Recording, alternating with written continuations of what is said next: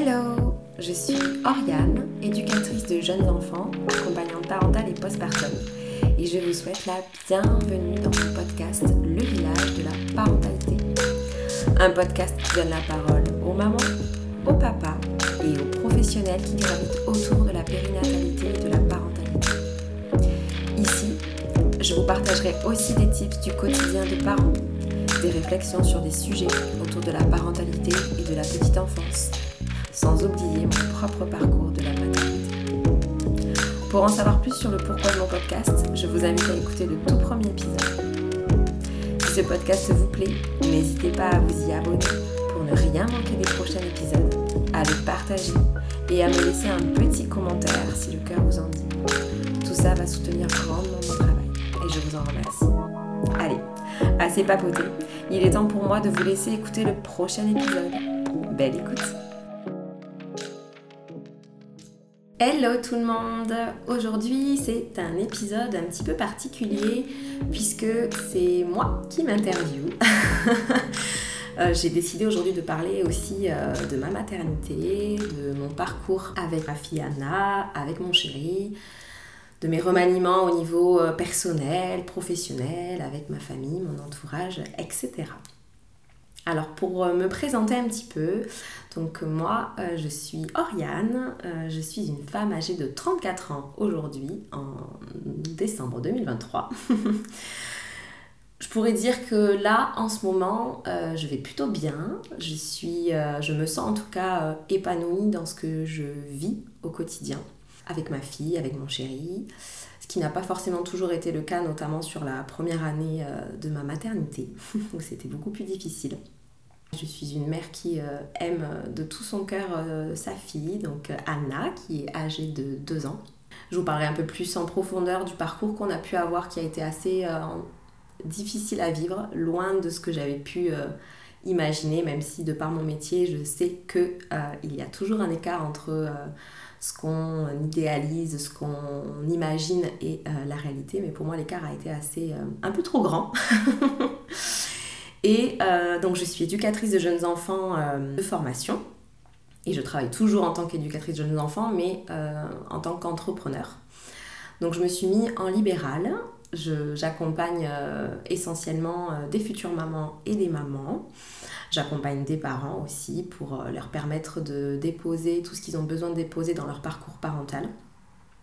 Et pour les futures mamans et les mamans, je suis là aussi pour leur permettre de souffler, de leur préparer des bons petits repas, euh, notamment pendant ce postpartum euh, qui n'est pas toujours évident à traverser. Et ça, c'est pareil, ça dépend de chacun, de son entourage, de comment on le vit, etc. Mais voilà, moi, je sers vraiment de, euh, de pilier de soutien quand il y en a besoin. Alors, j'ai toujours voulu être maman. Depuis toute petite, je savais que je voulais m'occuper de mes propres enfants, D'où ça vient, je ne sais pas. Mais je sais que j'ai toujours eu, entre guillemets, une attirance pour les enfants. D'ailleurs, c'est là que mon métier est né. Hein. Euh, en fait, l'image que je me souviens, c'est j'étais en vacances avec mes grands-parents. Je devais avoir 10 euh, ans, voire même un peu moins, mais je crois que j'avais autour de 10 ans. J'étais dans un centre de loisirs pour les enfants euh, sur les temps de vacances. Et en fait, ce jour-là, je me souviens que je rencontre un petit garçon euh, qui était sourd et qui était très esselé, personne ne joue avec lui. Et en fait, je me suis approchée de lui et instinctivement, j'ai parlé avec mes mains, j'ai euh, essayé d'articuler le plus possible et je me suis mis en fait voilà à sa hauteur et j'ai essayé d'échanger avec lui et le visage de ce petit garçon, je m'en souviendrai toujours, s'est illuminé. On a échangé alors comme on a pu avec nos outils euh, d'enfant. Euh, mais c'était vraiment très fort et je me suis toujours questionnée en me disant mais pourquoi, pourquoi la différence fait qu'on on, est rejeté comme ça? J'avais mal au cœur pour ce petit garçon, mais par contre j'ai pris beaucoup de plaisir à, interagir avec lui. Je me suis dit mais quel dommage, qu'est-ce que les gens ratent en fait? Et je me suis demandé qu'est-ce que pouvait vivre et traverser cet enfant. Et à partir de là, je me suis dit j'aimerais vraiment m'occuper des enfants, ça serait vraiment cool. Mais voilà, j'étais jeune, à cet âge-là, on ne sait pas trop où on veut aller, mais quand même, je t'ai dit, les enfants, ça serait chouette. Et puis, euh, la vie a fait que euh, mon premier stage de troisième, le fameux stage de découverte, je me suis dit, il faut que je le fasse en crèche absolument. Et c'est là où j'ai rencontré le métier d'éducateur de jeunes enfants. Et je me suis dit, c'est ça que je veux faire. C'est pas auxiliaire de puériculture, c'est pas infirmière, puéricultrice. C'est éducatrice jeunes enfants. Donc là, j'avais 14, 14 ou 15 ans, en troisième année. Et je savais aussi que je voulais être maman et qu'un jour, je voulais avoir mes, mes propres enfants. Et puis, j'ai profité de la vie. Je m'étais pas donné d'âge fixe. Je m'étais jamais dit, avant tel âge, il faut un enfant. Je me suis laissée porter parce que j'allais traverser. J'ai fait euh, ma reprise d'études éducateur jeunes enfants, on va dire entre guillemets, un peu tardivement. Euh, le temps que j'obtienne le concours. Et puis entre-temps, ben, j'ai passé mon CAP, j'ai fait différents petits boulots, etc. etc. Et puis j'ai attendu forcément de rencontrer euh, l'amour de ma vie, donc Davy. Et puis, euh, on en a parlé, on savait qu'on allait vouloir des enfants ensemble, mais pareil, on s'était pas donné de date. Et puis, les projets de vie font que euh, j'ai décidé d'ouvrir euh, une maison d'assistante maternelle avec deux collègues éducatrices jeunes enfants pour y transmettre nos valeurs et pour travailler aussi en petit comité restreint pour être sûr de bien répondre aux besoins de chaque enfant. Et surtout, le travail d'équipe pour moi était important. Je voulais pas travailler toute seule chez moi, c'était trop important. Donc, je me lance là-dedans et on s'était dit, bon, ok, on a la trentaine, une fois que le projet sera bien lancé, que voilà, le... j'aurai suffisamment les familles, etc., là on commencera à faire euh, le projet bébé. Et puis le Covid s'est installé, a repoussé euh, énormément euh, l'ouverture de la MAM. Et sauf que moi, je me sentais vraiment très mal à l'idée de me dire plus c'est reporté, plus le projet bébé se reporte. Et sauf que je commençais à avoir une envie viscérale c'est inexplicable, mais une envie vraiment viscérale d'avoir un enfant. Ça m'avait vraiment mis très très mal de voir tout ce report et de me dire, mais non, ça veut dire que je serai maman dans encore plus longtemps, c'est pas possible, c'est pas envisageable. Donc on a pris la décision avec mon chéri de, ben, de dire, ben, allez, on le fait maintenant, on le lance, et puis de toute façon, ça se trouve, ça, mettra du temps, et puis si ça se fait de suite, ben, c'est pas grave. Mes, mes collègues ouvriront quand même la main, et je viendrai après. J'ai ouvert la MAM parce que euh, donc ça a mis un peu de temps. Alors pour moi, pour moi ça a mis beaucoup de temps. Ça a mis 8 euh, mois. Donc pour moi c'était 8 mois très très long. Au début ça allait parce que voilà, la MAM venait de s'ouvrir, j'étais à fond là-dedans, donc c'était nickel. Et puis les mois passaient et c'était difficile de voir ces tests de grossesse négatifs, d'avoir l'impression d'avoir des symptômes et en fait pas du tout, mon corps me jouait des tours donc j'avais de moins en moins confiance en moi-même, en mes intuitions alors que je fonctionne beaucoup à la base sur ça, sur écouter mes intuitions. Donc ça devenait très compliqué, j'étais vraiment pas bien du tout. Euh, et on a beau se dire, euh, il faut lâcher prise, euh, il faut arrêter d'y penser, etc., etc. Quand on le veut plus fort que tout, en tout cas moi personnellement, ça a été très très difficile. Et forcément, au moment où je me suis dit, allez, vraiment stop, laisse tomber, ça viendra quand ça viendra, c'est que là, ce n'est pas le bon moment. Et bien c'est arrivé.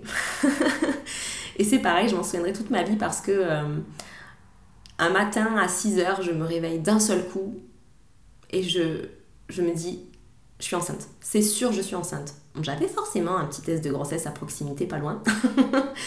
et je me suis dit, c'est sûr, c'est là. Allez, je le fais. Euh, les règles n'étaient pas encore tout à fait prévues d'arriver, donc j'avais pas de retard. Mais tant pis, je le sentais. Et, euh, et ben, c'était le cas. Donc euh, là, c'était une immense joie d'annoncer à, mon chéri. Voilà, j'étais euh, tout feu, tout flamme, toute folle. J'attendais de faire la, prise de sang et qu'il a confirmé. Donc là, ben, c'est le début d'une grossesse que j'ai vécue de manière idyllique. vraiment idyllique. Je pense que j'aurais pas pu rêver mieux. pas de symptômes particuliers, pas de douleurs particulières. J'ai été suivie tous les mois par une chiro, donc Marik, que vous avez je vous invite à écouter le podcast euh, d'épisode pardon, numéro 2, euh, justement où Marie parle de son métier. Donc elle m'a suivie et moi qui étais sujette à des douleurs de dos, euh, j'avais peur par rapport à ça et j'ai rien eu, j'ai eu aucune douleur. Vraiment une grossesse qu'on peut dire top. Voilà, une top top. C'est après que ça a été plus compliqué. alors l'accouchement a été dans son ensemble respecté. Alors ce qui m'a beaucoup aidé, c'est les nombreuses lectures que j'ai pu faire notamment sur euh, les droits que j'avais moi en tant que, femme, en tant que mère qui accouche euh, avec mon propre corps. Donc j'ai fait un projet de naissance que j'ai fait lire à Davy en lui expliquant voilà, euh, mes attentes, pourquoi je voulais ça, etc. Notamment, je voulais essayer un accouchement physiologique mais j'avais pas non plus de euh, je veux absolument pas la péridurale, pas du tout. Mais c'était quelque chose que je voulais qu'on respecte jusqu'au bout, jusqu'au bout. Et donc on évite de me répéter Vous êtes sûre, madame, vous voulez pas la péridurale Vous êtes sûre, là, vous souffrez Non, je voulais que ça vienne de moi. Donc je me suis beaucoup renseignée, surtout pour les droits, pour savoir euh, qu'est-ce que j'avais le droit de dire ou de ne pas dire au corps médical. Donc ça, ça m'a beaucoup aidé parce que j'ai pu verbaliser tout ça. J'ai rencontré la sage-femme qui gérait toutes les sages-femmes de mon hôpital pour lui parler de ce projet pour lui dire ce qui était envisageable ou pas euh, dans, leur établissement. Et elle m'a dit que tout ce que j'avais écrit était OK. Donc déjà, je partais en me disant je suis super sereine. Et en effet, tout a été très respecté. la seule chose qui a été euh, un petit peu, alors pas, ouais, mais ça je l'avais pas écrit, comme quoi c'est très important, c'est au niveau du démarrage de l'allaitement, où voilà, l'auxiliaire de puériculture, c'était un homme à ce moment-là, qui m'a posé Anna au niveau de la poitrine euh, pendant que je discutais avec mon chéri essayer d'appuyer plusieurs fois la tête d'Anna contre mon sein. Et sur le moment, prise par mes hormones, parce que je vivais, je, captais sans capter, euh, jusqu'à un moment donné où j'ai dit euh, C'est bon, euh, ça va aller, elle va le faire. Vous êtes sûr hein? Oui, ça, va aller. Et elle a commencé à le prendre. Et voilà, j'ai dû dire Oh, c'est rigolo, vous êtes sûr hein? Elle tire bien, vous sentez quelque chose Oui, oui, je sens quelque chose. donc, ça, j'avais un peu peur parce que j'ai une amie à moi pour qui euh, voilà, la tétée a été forcée à l'accueil et ça a été euh, assez catastrophique pour son, pour son bébé après, forcément, puisque le sein a été vu comme euh, quelque chose de ben voilà, on me force, j'ai pas envie, j'y arrive pas, donc je ne le veux plus. Donc j'avais un peu peur pour ça, donc c'est le, petit truc, on va dire, non respecté. Mais après, nickel, ça s'est très bien passé, j'ai fait une super montée de lait etc. etc. À la maternité, c'était compliqué aussi dans le sens où je m'attendais pas forcément à ce qu'il y ait autant de va-et-vient, euh, autant de bruit, autant de non-respect de la maman et du bébé qui viennent d'accoucher, enfin la maman qui accouche hein, et le bébé qui est là avec les femmes de ménage. Et je respecte énormément leur travail, mais je pensais que quand on fait le ménage dans une maternité, on respecte la tranquillité du lieu. Là, c'était pas le cas, c'est-à-dire que ça pouvait rentrer à peine en frappant, voire même sans frapper, en claquant les portes, en parlant très fort à sa collègue, en poussant les lits, en tapant contre les murs. Et il était 7 heures du matin. Mais peu importe l'heure de toute façon, puisque là, il n'y a pas d'heure de sommeil, hein. on dort quand on peut. Et là, j'étais là, waouh, il me tarde de rentrer chez moi. Là, ça a un peu commencé avec Anna où en fait euh, elle a commencé à faire de la fièvre. Et donc euh, ils l'ont rapidement pris pour faire des prises de sang. Et en fait, euh, elle a fait ce qu'on appelle une thrombopénie. C'est-à-dire qu'elle avait un nombre de plaquettes beaucoup trop bas. Et en fait, il s'est avéré qu'avec mon chéri, on était en incompatibilité plaquettaire. Je savais même pas que ça existait. le fait, euh, voilà, d'où le fait qu'elle ait fait de la fièvre, etc. Donc il fallait qu'elle soit surveillée pendant un mois avec des prises de sang toutes les semaines, donc revenir toutes les semaines à l'hôpital à 35 minutes de route pour faire des prises de sang, pour voir si les plaquettes remontaient correctement. Donc ça a mis un mois avant qu'elle redevienne, euh, euh, que le taux redevienne à la normale. Donc déjà ça a démarré où toutes les semaines il fallait que je sorte de mon cocon pour amener ma fille à l'hôpital. Je l'ai pas très bien vécu. Et puis là-bas aussi, ce qui a pu être un peu difficile, c'est par exemple le bain. En fait, c'est toutes les choses que j'ai pas écrites. Et c'est là où, c'est quelque chose que j'aimerais faire passer. C'est euh, le projet naissance. Il est hyper important. Vraiment, c'est très important d'écrire tout ce que tout ce qu'on veut, tout ce qu'on ne veut pas. Mais ça, on peut le savoir que quand on est un minimum renseigné et qu'on se questionne sur OK, comment j'envisage euh, s'il doit y avoir une première tétée ou pas, comment j'envisage le bain, comment j'envisage les soins, etc., etc. Et notamment, mais le bain non plus, je n'avais pas écrit. Et pourtant, euh, voilà, moi je savais que euh, j'avais pas forcément envie qu'elle ait ce premier bain, parce que je savais que c'était pas du tout primordial qu'elle ait ce premier bain. Elle avait quasiment plus de vernix, hein, cette petite couche qui recouvre la peau pour les protéger, parce qu'elle est arrivée à terme, elle avait tout absorbé. Et je savais qu'elle avait pas besoin du bain. Mais j'étais en mode, ouais, bon, peut-être, on a besoin de montrer, parce que bon, ben voilà, moi, un nouveau-né, j'ai jamais donné le bain à un nouveau-né, hein, un bébé, oui, mais un nouveau-né, non.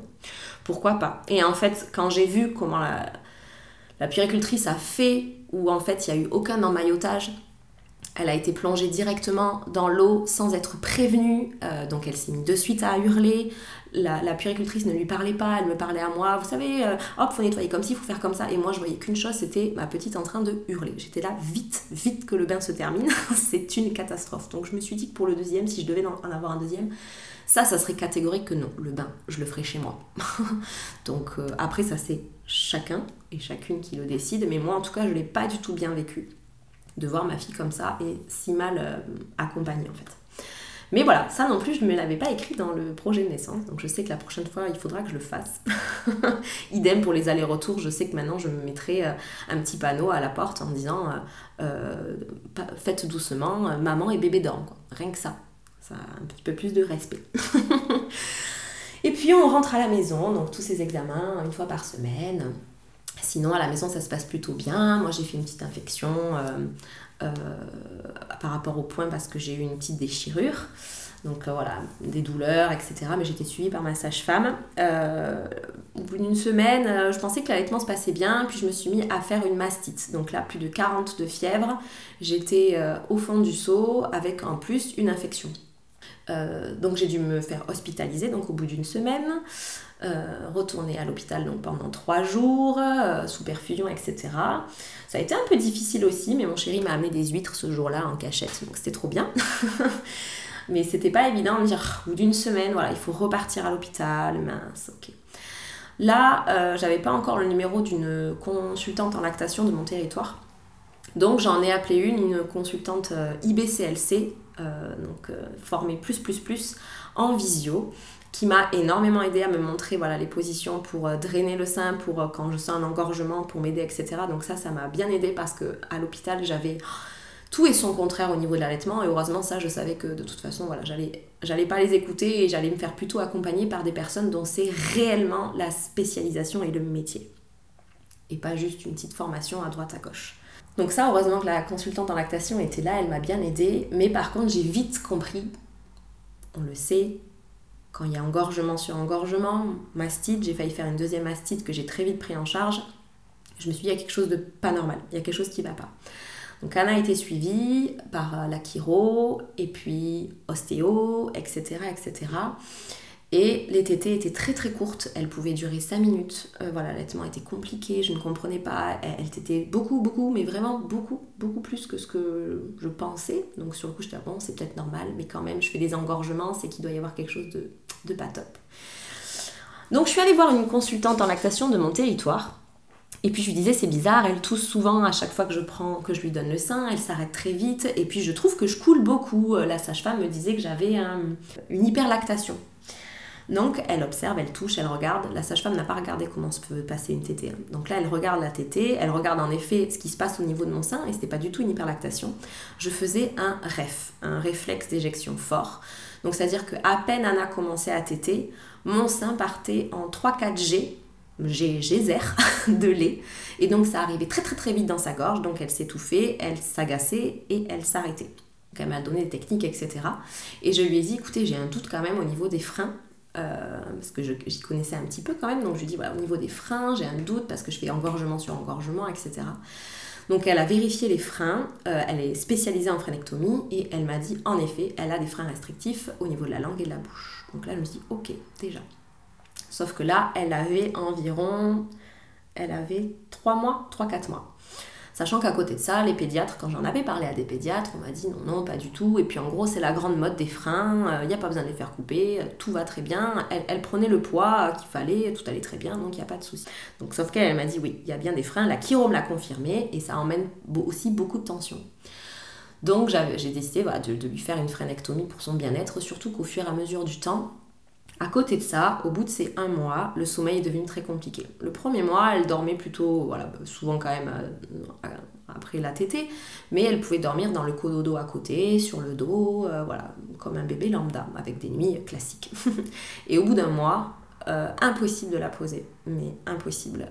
dès que je la posais, elle se réveillait dans le quart de seconde, elle ne s'apaisait plus, elle ne s'endormait que sur moi en position verticale elle commençait à tousser de plus en plus à chaque tétée, euh, elle prenait des tétées vraiment de plus en plus fréquentes, et là je me suis dit, alarme, j'ai l'impression qu'on est sur un reflux. Un reflux qui ne se voit pas, donc un reflux interne. Très bien, je vais voir mon médecin, je lui parle de tout ça, et j'ai fait l'erreur de dire, je pense qu'elle a un reflux, qu'est-ce que vous en pensez? Erreur, je ne devrais pas dire à un médecin son travail puisqu'il m'a rembarré en me disant pas du tout, vous savez, un reflux, moi j'ai eu plein de bébés avec des reflux, ils, vomissent en geyser, des fois il y a du sang, vraiment le scénario catastrophe. Donc là, on se remet en question, hein. j'ai beau être éducatrice de jeunes enfants, avoir toutes les connaissances que j'ai, ben moi aussi, je, suis, euh, je vivais un postpartum, comme toutes les mamans, et moi aussi, je me remettais en question, je culpabilisais, etc. etc. Je me suis dit, bon, peut-être, c'est peut-être moi qui me fais mes films, je, vois le mal partout, euh, elle a peut-être pas de reflux, euh, etc. Sauf qu'elle commence à avoir beaucoup trop de symptômes. Donc euh, le nez qui commence à s'encombrer, la gorge qui commence à s'enrouer, beaucoup de tout, le fait de ne pas pouvoir l'allonger à aucun moment donné sur le dos, ça faisait beaucoup. Et en fait, ce qui a inquiété les médecins, c'est forcément parce qu'elle a perdu du poids. Sinon, avant ça, pour eux, il n'y avait pas d'inquiétude. elle, alors, Il faut savoir que quand on a un reflux, de toute façon, même si c'est ça, ne vous inquiétez pas, quand elle va s'asseoir, quand elle va se mettre debout, etc., etc., tout va s'effacer comme par magie. C'est normal, c'est physiologique. Oui, pour la plupart des bébés. Euh, c'est physiologique, mais pour certains bébés, c'est pathologique. Et c'était le cas de ma fille.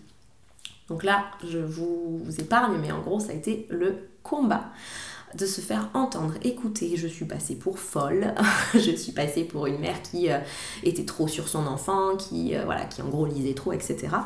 Euh, qui avait son diplôme d'éduc et du coup, voilà, avait une science infuse, alors que juste pas du tout. J'étais une maman qui écoutait son enfant et qui retranscrivait ce qu'elle vivait au quotidien. Voilà.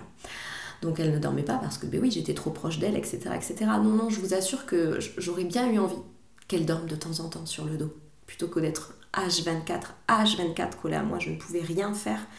Elle avait tout le temps besoin d'être en position euh, semi-assise. Quand elle était allongée, j'ai des vidéos encore où ben, elle avait de nombreuses toux, mais des toux de reflux. Donc ça a été très difficile de se faire entendre euh, jusqu'au jour où je pense que mon médecin en a eu un peu marre. Mon médecin euh, traitant, hein, puisque les pédiatres, pour le coup, c'était, ils étaient vraiment pas bienveillants, alors que lui, malgré le fait qu'il me disait mais vraiment c'est pas ça, il était quand même bienveillant dans ce qu'il disait. Il m'a dit, écoutez, si vous voulez, on va lui faire un examen, euh, une scintigraphie, pour voir s'il y a du reflux. Donc euh, là, elle avait, hum, hum, hum, je crois qu'elle avait 8, mois à peu près, 7-8 mois, qui est un examen assez invasif, je vous laisserai regarder ce que c'est. Euh, et qui a confirmé, aux surprises, qu'elle avait bien un reflux sévère. Voilà. Donc cet examen invasif n'a servi qu'à croire ce que son papa et moi étaient en train de dire. Donc c'était très dur à vivre parce qu'on se sentait vraiment euh, incompris, pas écouté, jugé. Euh, euh, et surtout, nous, on était en train de voir notre fille souffrir de plus en plus, plus le temps passait, sans qu'il y ait rien qui pouvait se mettre en place à côté. Donc forcément, hein, je vous épargne du fait que j'ai essayé de dire peut-être qu'elle est intolérante à quelque chose, enfin allergique, non, non, c'est pas possible.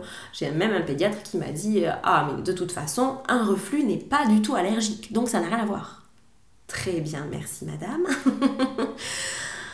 donc voilà, s'ensuit, et entre-temps, j'ai essayé de voir euh, tout type de métier, donc chiro, ostéo, euh, magnétiseur, différents énergéticiens, euh, médiums, euh, enfin tout, tout, tout, tout, tout, pour essayer de soulager ma fille, pour essayer de ne pas aussi devenir folle, parce que forcément, à force de ne pas dormir, euh, parce qu'au début, étant toute petite, à 2-3 mois, ça allait qu'elle dorme sur moi, mais en grandissant, bah, c'était un poids sur mon corps. Moi, je dormais en position semi-assise, je n'en pouvais plus, j'ai dormi comme ça jusqu'à l'âge de ses 14 mois. Euh, bon, j'ai pas dormi en fait pendant 14 mois, donc j'avais zéro temps pour moi. côté de ça, je travaillais. Après, bien sûr, j'ai arrêté, mais ça, je pense que j'en parlerai à un autre podcast. Mais là, vraiment, euh, c'est ce manque d'écoute qui a été très très difficile euh, pour nous.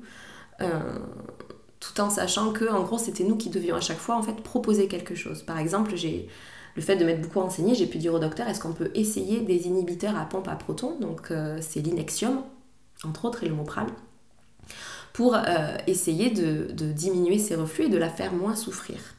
Il m'a dit oui, on peut essayer si vous voulez. On a essayé, elle n'y répondait pas du tout. Elle n'y répondait pas, d'accord. On a tout essayé, du gaviscon, euh, j'ai essayé des choses plus naturelles, euh, je suis j'ai essayé naturaux, etc., etc. Il n'y a rien qui fonctionnait. Mais forcément, mais ça je l'ai compris que bien après, c'est parce que c'était allergique. Ma fille est polyallergique sévère. Et en fait, c'était les aliments qui la faisaient souffrir et tout passe à travers le lait. Donc tout ce que je pouvais manger. Donc je vous, je vous la culpabilité qu'on peut vivre quelques années, enfin un an et demi après, où je me suis dit, en fait, c'était presque ma faute. Avec mon lait, je l'ai empoisonné. Donc ça, ça a été très dur aussi à vivre. L'allaitement s'est arrêté euh, presque naturellement à 8 mois. Euh, on est passé au lait de chèvre. Où je suis passée de moi-même au lait de chèvre en me disant, ok, je vais pas faire du lait de vache, on va faire lait de chèvre. Ça allait un peu mieux, mais il y avait toujours ce reflux, etc. Et puis, bien sûr, mauvaise expérience alimentaire, elle a développé ce qu'on appelle un trouble alimentaire pédiatrique. Ou trouble de l'oralité, euh, c'est un peu plus connu, mais c'est trouble alimentaire pédiatrique. Donc c'est une petite fille qui n'a jamais accepté de manger de purée. Donc l'introduction a été très difficile. On avait beau me dire, ben on va la passer au solide plus rapidement. Ben oui, mais ça passe pas. Donc voilà, donc elle a développé ça, donc c'est-à-dire qu'à côté de ça, eh bien, il a fallu euh, travailler sur l'alimentation. C'est pas un bébé où, c'est le, kiff de lui donner à manger, vraiment pas. c'est la croix et la bannière. C'est très très compliqué, donc là c'est pareil, il y a un gros lâcher prise à faire, où ok, ben là elle mange rien, ok, là elle mange une miette, ok, là voilà. Et à côté de ça, ben, elle perdait quand même du poids, elle était en dessous des courbes. Donc il y a tout ça qui était vraiment très très difficile. Euh, et puis le fait d'être seule, entre guillemets, euh, moi par rapport en tout cas à ma famille à moi, ma famille à moi habite, moi je suis dans Lot-et-Garonne, elle habite à Bordeaux, en soi c'est pas si loin que ça, mais Bordeaux et, Dordogne. Mais mine de rien, ben, c'est très difficile de se dire Allô maman, allô papa, allô ma soeur, est-ce que tu peux venir là, dans une heure, me la garder 30 euh, minutes, que je fasse une sieste? Ben ça c'était pas possible. Donc c'était très compliqué. je crois que je, ne sais pas si ça s'entend dans ma voix de me remémorer tout ça, c'est très difficile, mais, mais ça fait partie.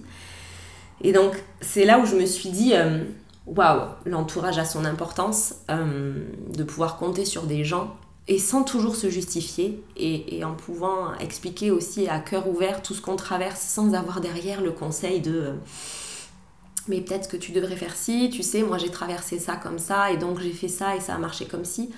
Ok, mais là c'est pas ça que je veux entendre. Je veux juste que pour une fois, on m'écoute parler, juste on est là, on fait un câlin, tiens, est-ce que tu veux boire un café euh, J'entends tout ce que tu traverses, ça doit vraiment pas être facile, je suis là, tu peux te reposer sur mon épaule. Et ça, ben, je l'ai pas eu. Alors je l'ai eu avec ma maman, euh, voilà, mais sauf qu'elle est loin, donc c'était au téléphone. Et en face-to-face, je ne l'ai pas eu. Juste cette écoute vraie, euh, sans, sans dire quoi que ce soit, sans y mettre quoi que ce soit, même si ça fait écho à sa propre histoire, mais non, on dit rien. Et ça, c'est quelque chose que j'aimerais beaucoup véhiculer, euh, notamment avec ce podcast euh, où je donne vraiment la parole au papa, aux mamans, euh, de pouvoir dire tout ce qu'elles ont vécu sans, donner mon avis, mon jugement, moi, comment j'aurais fait, etc. Juste qu'ils puissent se déposer, écoutez, ça m'aurait fait un bien fou. Alors mon chéri, m'écoutez. Mais c'est pas pareil puisque lui aussi, il vivait la même chose. Donc c'est vraiment différent.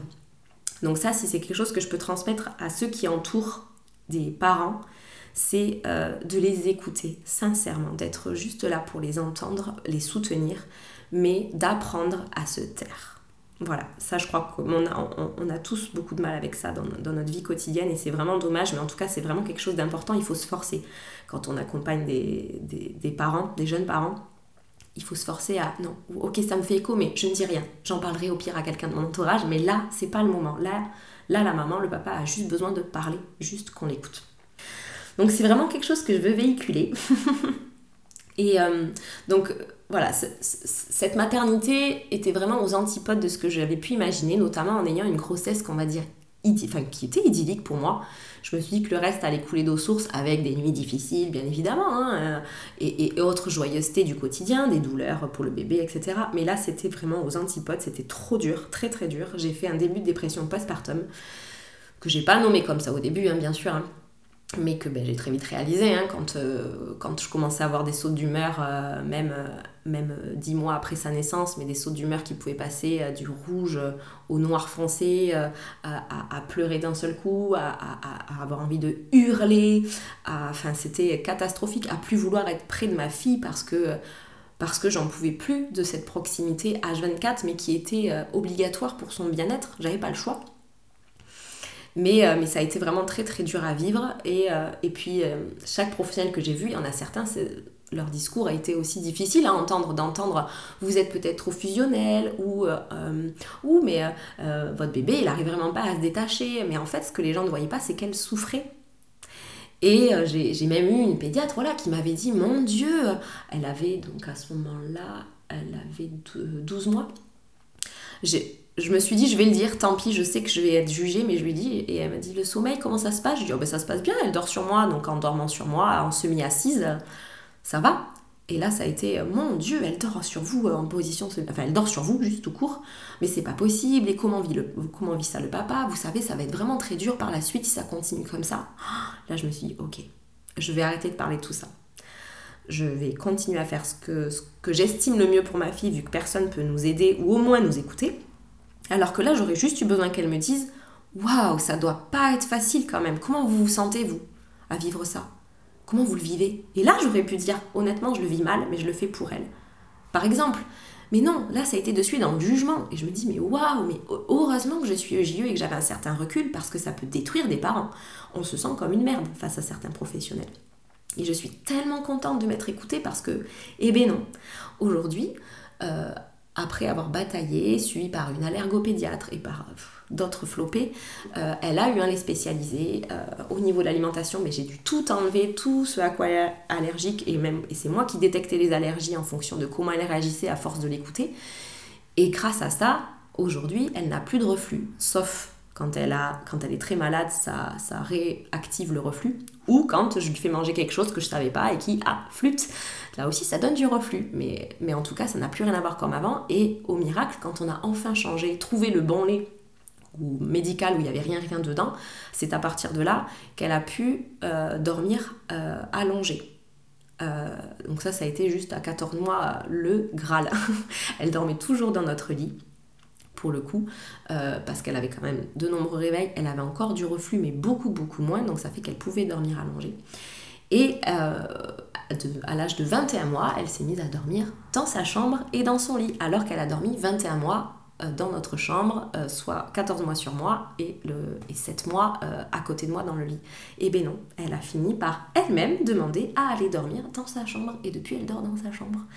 Donc ça c'est pareil, c'est pour vous dire que autour du sommeil, il y a beaucoup de croyances, euh, il y a beaucoup de choses qui se vulgarisent sur voilà, les besoins d'un enfant, etc., etc., au niveau du sommeil, blablabla. Bla, bla, bla. Mais le mieux c'est de s'écouter en fait. J'entends tellement de différents discours au niveau du sommeil et le pire c'est que on est nombreux parents à ne pas dire la vérité à tout le monde à dire comment ça se passe réellement à la maison. Que oui, de nombreuses fois, l'enfant va rejoindre le parent dans son lit. Que oui, des fois, la maman ou le papa finit euh, le sommeil de son enfant à côté de lui dans la chambre, etc. etc. Tout ça, on ne le dit pas. Par contre, on, va dire... Euh, oui, oui, tout se passe bien, non, non, un ou deux petits réveils, mais ça va. Oui, oui, elle dort dans sa chambre, etc. Alors que pour beaucoup, c'est pas ça leur quotidien. Et c'est dommage que ça soit pas dit, parce que ça ferait du bien à beaucoup de parents à entendre. À se dire, mais non, mais t'inquiète, moi aussi je l'ai vécu pour diverses raisons. Chacun a, voilà, nous c'était essentiellement pour un souci de santé, elle souffrait énormément. Et dès l'instant où elle souffrait plus, où enfin on avait compris et, et on avait pu mettre en place tout ce qu'il fallait, elle a réussi à dormir dans sa chambre. Et non, elle ne dort plus avec nous. Et je ne l'ai pas forcée et il n'y a pas eu besoin d'en passer par euh, la laisser hurler pendant une heure ou quoi que ce soit. Non, non, juste il a fallu attendre le bon moment, qui n'est pas forcément, qui n'était pas forcément le bon moment pour nous, hein, puisque en soi j'aurais bien aimé récupérer mes nuits bien avant mais ça a été le bon moment pour elle. Et ça, c'est, ça, c'est juste magique. Mon seul regret, c'est d'avoir l'impression de n'avoir jamais été écoutée et entendue, et du coup d'avoir euh, eu l'impression de faire souffrir ma fille pour rien alors que ça aurait pu être pris en charge bien bien avant. Donc voilà un petit peu mon parcours et encore je crois que je le résume mais euh, et euh, mais en tout cas je trouve que c'est vraiment c'est, vraiment important de, de, mettre ça en avant, de mettre cette écoute cette, cette écoute vraie euh, auprès, des, auprès des parents, auprès des mamans, auprès des papas, surtout venant de l'entourage. Mais, mais les professionnels aussi, mais sauf que pour moi, ça, ça me paraît la base et apparemment, c'est pas le cas. Euh, dans toute la flopée de professionnels que j'ai pu rencontrer, il y en a très peu qui sont dans l'écoute. La vraie de vraie, la vraie. Euh, et c'est grâce à ces gens-là que j'ai pas non plus trop sombré, que je me suis dit, ok, il y en a, ça existe, mais c'est sur ces personnes-là que je vais axer. Et dès que ça me va pas, tant pis, je m'en vais. Donc euh, faites-vous confiance et écoutez-vous et euh, essayez de vous entourer des personnes voilà, qui sont juste là pour vous. Et c'est ça aussi.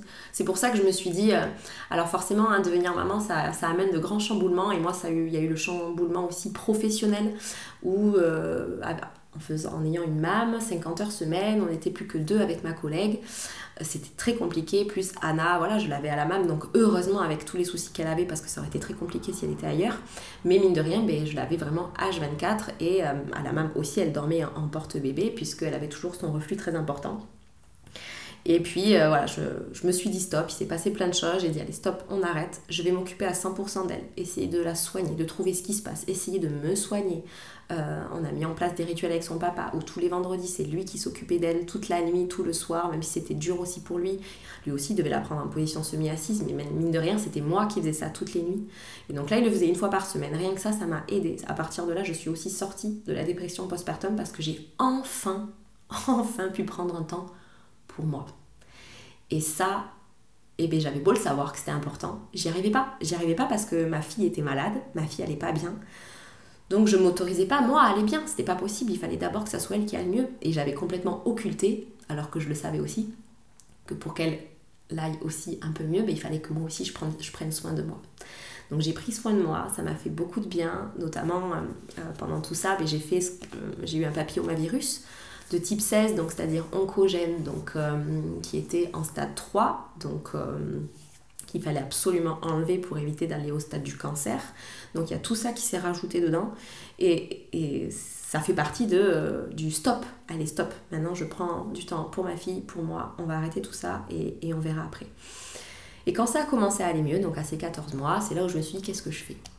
Est-ce que je reprends la même?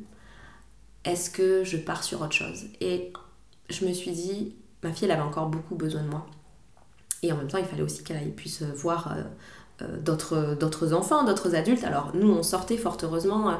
Euh, je pouvais aller dans un lieu d'accueil enfants-parents, je pouvais aller dans un établissement de vie sociale, alors on allait à la médiathèque, donc on bougeait beaucoup, on voyait du monde. donc ça, c'était hyper important aussi.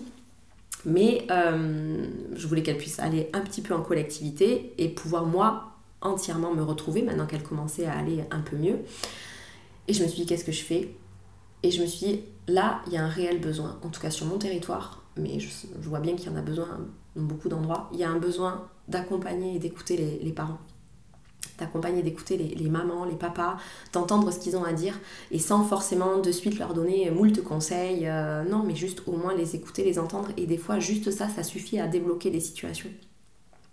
Donc c'est un des versants de mon métier d'éducateur de jeunes enfants. Je me suis dit, je, veux partir là-dedans. Je veux pouvoir être une épaule euh, pour les parents, pour les familles. Et je veux aussi pouvoir accompagner les, mamans, les parents euh, dans ce fameux postpartum. Euh, moi, nous, ce qui nous avait aidé au début, c'est que des personnes de notre famille nous avaient fait des repas. Euh, qu'on pouvait avoir de temps en temps, ils venaient nous les apporter, donc c'était trop bien, on avait à manger le soir. Et moi, avant la naissance, j'ai préparé pas mal de plats à congeler. Donc pendant plus d'un mois, on n'a quasiment pas fait à manger, on a sorti des plats où on nous a emmenés. Et ça, c'était vraiment génial. Et avec tout ce qu'on a traversé, je vous assure que heureusement qu'il y avait ça en place. Et, ça, je voulais aussi le mettre en place. Je me suis dit, ça, je veux pouvoir aller au domicile des parents, juste, notamment en plus quand le papa reprend le travail, que là, on, on est maman, on se retrouve toute seule. Euh, ben, déjà se faire à manger, c'est compliqué. Quand on le fait, ben, on peut faire ce qu'il y a sous la main, ça peut être des pâtes, du jambon euh, ou quelque chose à grignoter vite fait.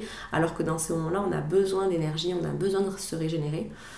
Donc je me suis dit, j'adore cuisiner, J'adore écouter, j'adore euh, échanger et j'adore donner euh, un coup de main. Donc je me suis dit, ben, c'est parti, je vais euh, aller faire à manger chez les, mamans ou chez la femme enceinte à la, fin de sa grossesse qui en peut plus et qui veut juste profiter sereinement de sa grossesse et pas de préparer à manger, de faire le ménage dans sa maison et des fois aussi de pouvoir aussi parler en disant, waouh, je le vis comme ça, voilà ce que j'appréhende, voilà ce qui me tarde, etc. Donc c'est comme ça que je me suis lancée aussi euh, là-dedans, dans l'accompagnement des femmes enceintes et des, des mamans. Et euh, je ne le regrette pas, j'adore ça. Bien sûr que c'est pas toujours facile tous les jours parce que euh, ben, au niveau financier, pour le moment, c'est pas forcément encore ça. Mais par contre, à côté de ça, je suis disponible pour moi-même. je vais me mettre en premier. Je suis disponible pour moi-même. Je peux prendre enfin des vrais temps pour moi. Je suis donc plus disponible pour ma fille. si elle ne peut pas aller à la main parce qu'elle est malade, etc il n'y a pas de souci, je la garde, je suis plus disponible pour mon chéri, pour notre vie de couple, plus disponible pour sortir. Bref, euh, c'est plein de choses du quotidien où, en fait je profite notamment de ces premières années qui sont euh, très courtes. Où quand on est dans le dur, par contre, on a l'impression que c'est interminable. Hein. Parce que je vous assure que les 14 premiers mois, j'avais l'impression qu'ils ont duré plutôt 5 ans. Mais euh, petit à petit, euh, je me suis dit, waouh, en fait, c'est aussi passé très vite. Donc c'est maintenant qu'il faut en profiter tant qu'elle veut encore de mes câlins, tant qu'elle veut encore euh, voilà, faire plein de choses avec nous. C'est maintenant qu'on en profite. Donc c'est pour ça que je veux pouvoir garder ce, ce côté-là d'être entrepreneur et de gérer mon quotidien comme je le veux. Voilà un petit peu pour mon parcours. Je pense que je referai un épisode notamment sur le RGO, sur le reflux gastro-œsophagien, parce que du coup, on m'a souvent posé la question de qu'est-ce que j'avais mis en place pour aider Anna, etc. Donc j'aimerais pouvoir partager ça sur un, épisode spécial. Euh, même si ce que je partagerai, euh, ça va pas aller à tous les enfants. Moi j'ai essayé un milliard de choses pour qui ça a fonctionné avec certains enfants et moi ça n'a pas du tout fonctionné. Mais au moins d'avoir des pistes pour essayer des choses. Voilà. Moi c'était ça qui a été dur, c'est qu'on ne me donne rien à, essayer. On m'a laissé en mode, et eh ben voilà, bon courage. démerdez-vous entre autres, mais euh, où je me débrouille toute seule. Et là encore aujourd'hui, Anna est suivie par une naturo en méthode euh, L-E-A-A, si je ne me trompe pas. Je vous ferai un retour aussi sur ça, mais notamment sur les réseaux, mais euh, vraiment, c'est assez incroyable. Je vous invite à aller voir sur internet. Mais voilà, parce que la médecine, m'a complètement laissé tomber. Et donc j'ai laissé tomber euh, la médecine hormis pour euh, le classique euh, voilà quand même quand elle, est malade ou quoi que ce soit je suis pas anti médecin et, heureusement heureusement qu'il y a la médecine ça c'est sûr. Mais par contre c'est cette toute puissance de la médecine et que en gros si eux ne savent plus rien faire c'est qu'il n'y a plus rien à faire ça c'est pas vrai. Voilà. Donc c'est pour ça que ce podcast aussi je veux pouvoir interviewer plein de personnes de professionnels qui gravitent autour des parents et des enfants pour montrer qu'il y a autre chose, que oui, il y a tout le versant qu'on connaît, classique du cursus de la santé, mais qu'il y a d'autres alternatives qui peuvent justement se juxtaposer et euh, permettre un mieux-être euh, général, même si on nous dit des fois le contraire. Je vous remercie pour votre écoute. J'ai beaucoup parlé. J'espère que c'était pas trop long. En tout cas, euh, n'hésitez pas. Si vous aussi, vous avez envie de partager un bout de votre expérience de la maternité, de la paternité, de la parentalité, n'hésitez pas à m'écrire sur mon adresse email ebam.accompagnement@gmail.com ou sur mon compte Instagram ebam.accompagnement. Merci beaucoup et je vous souhaite une très très belle journée. À bientôt.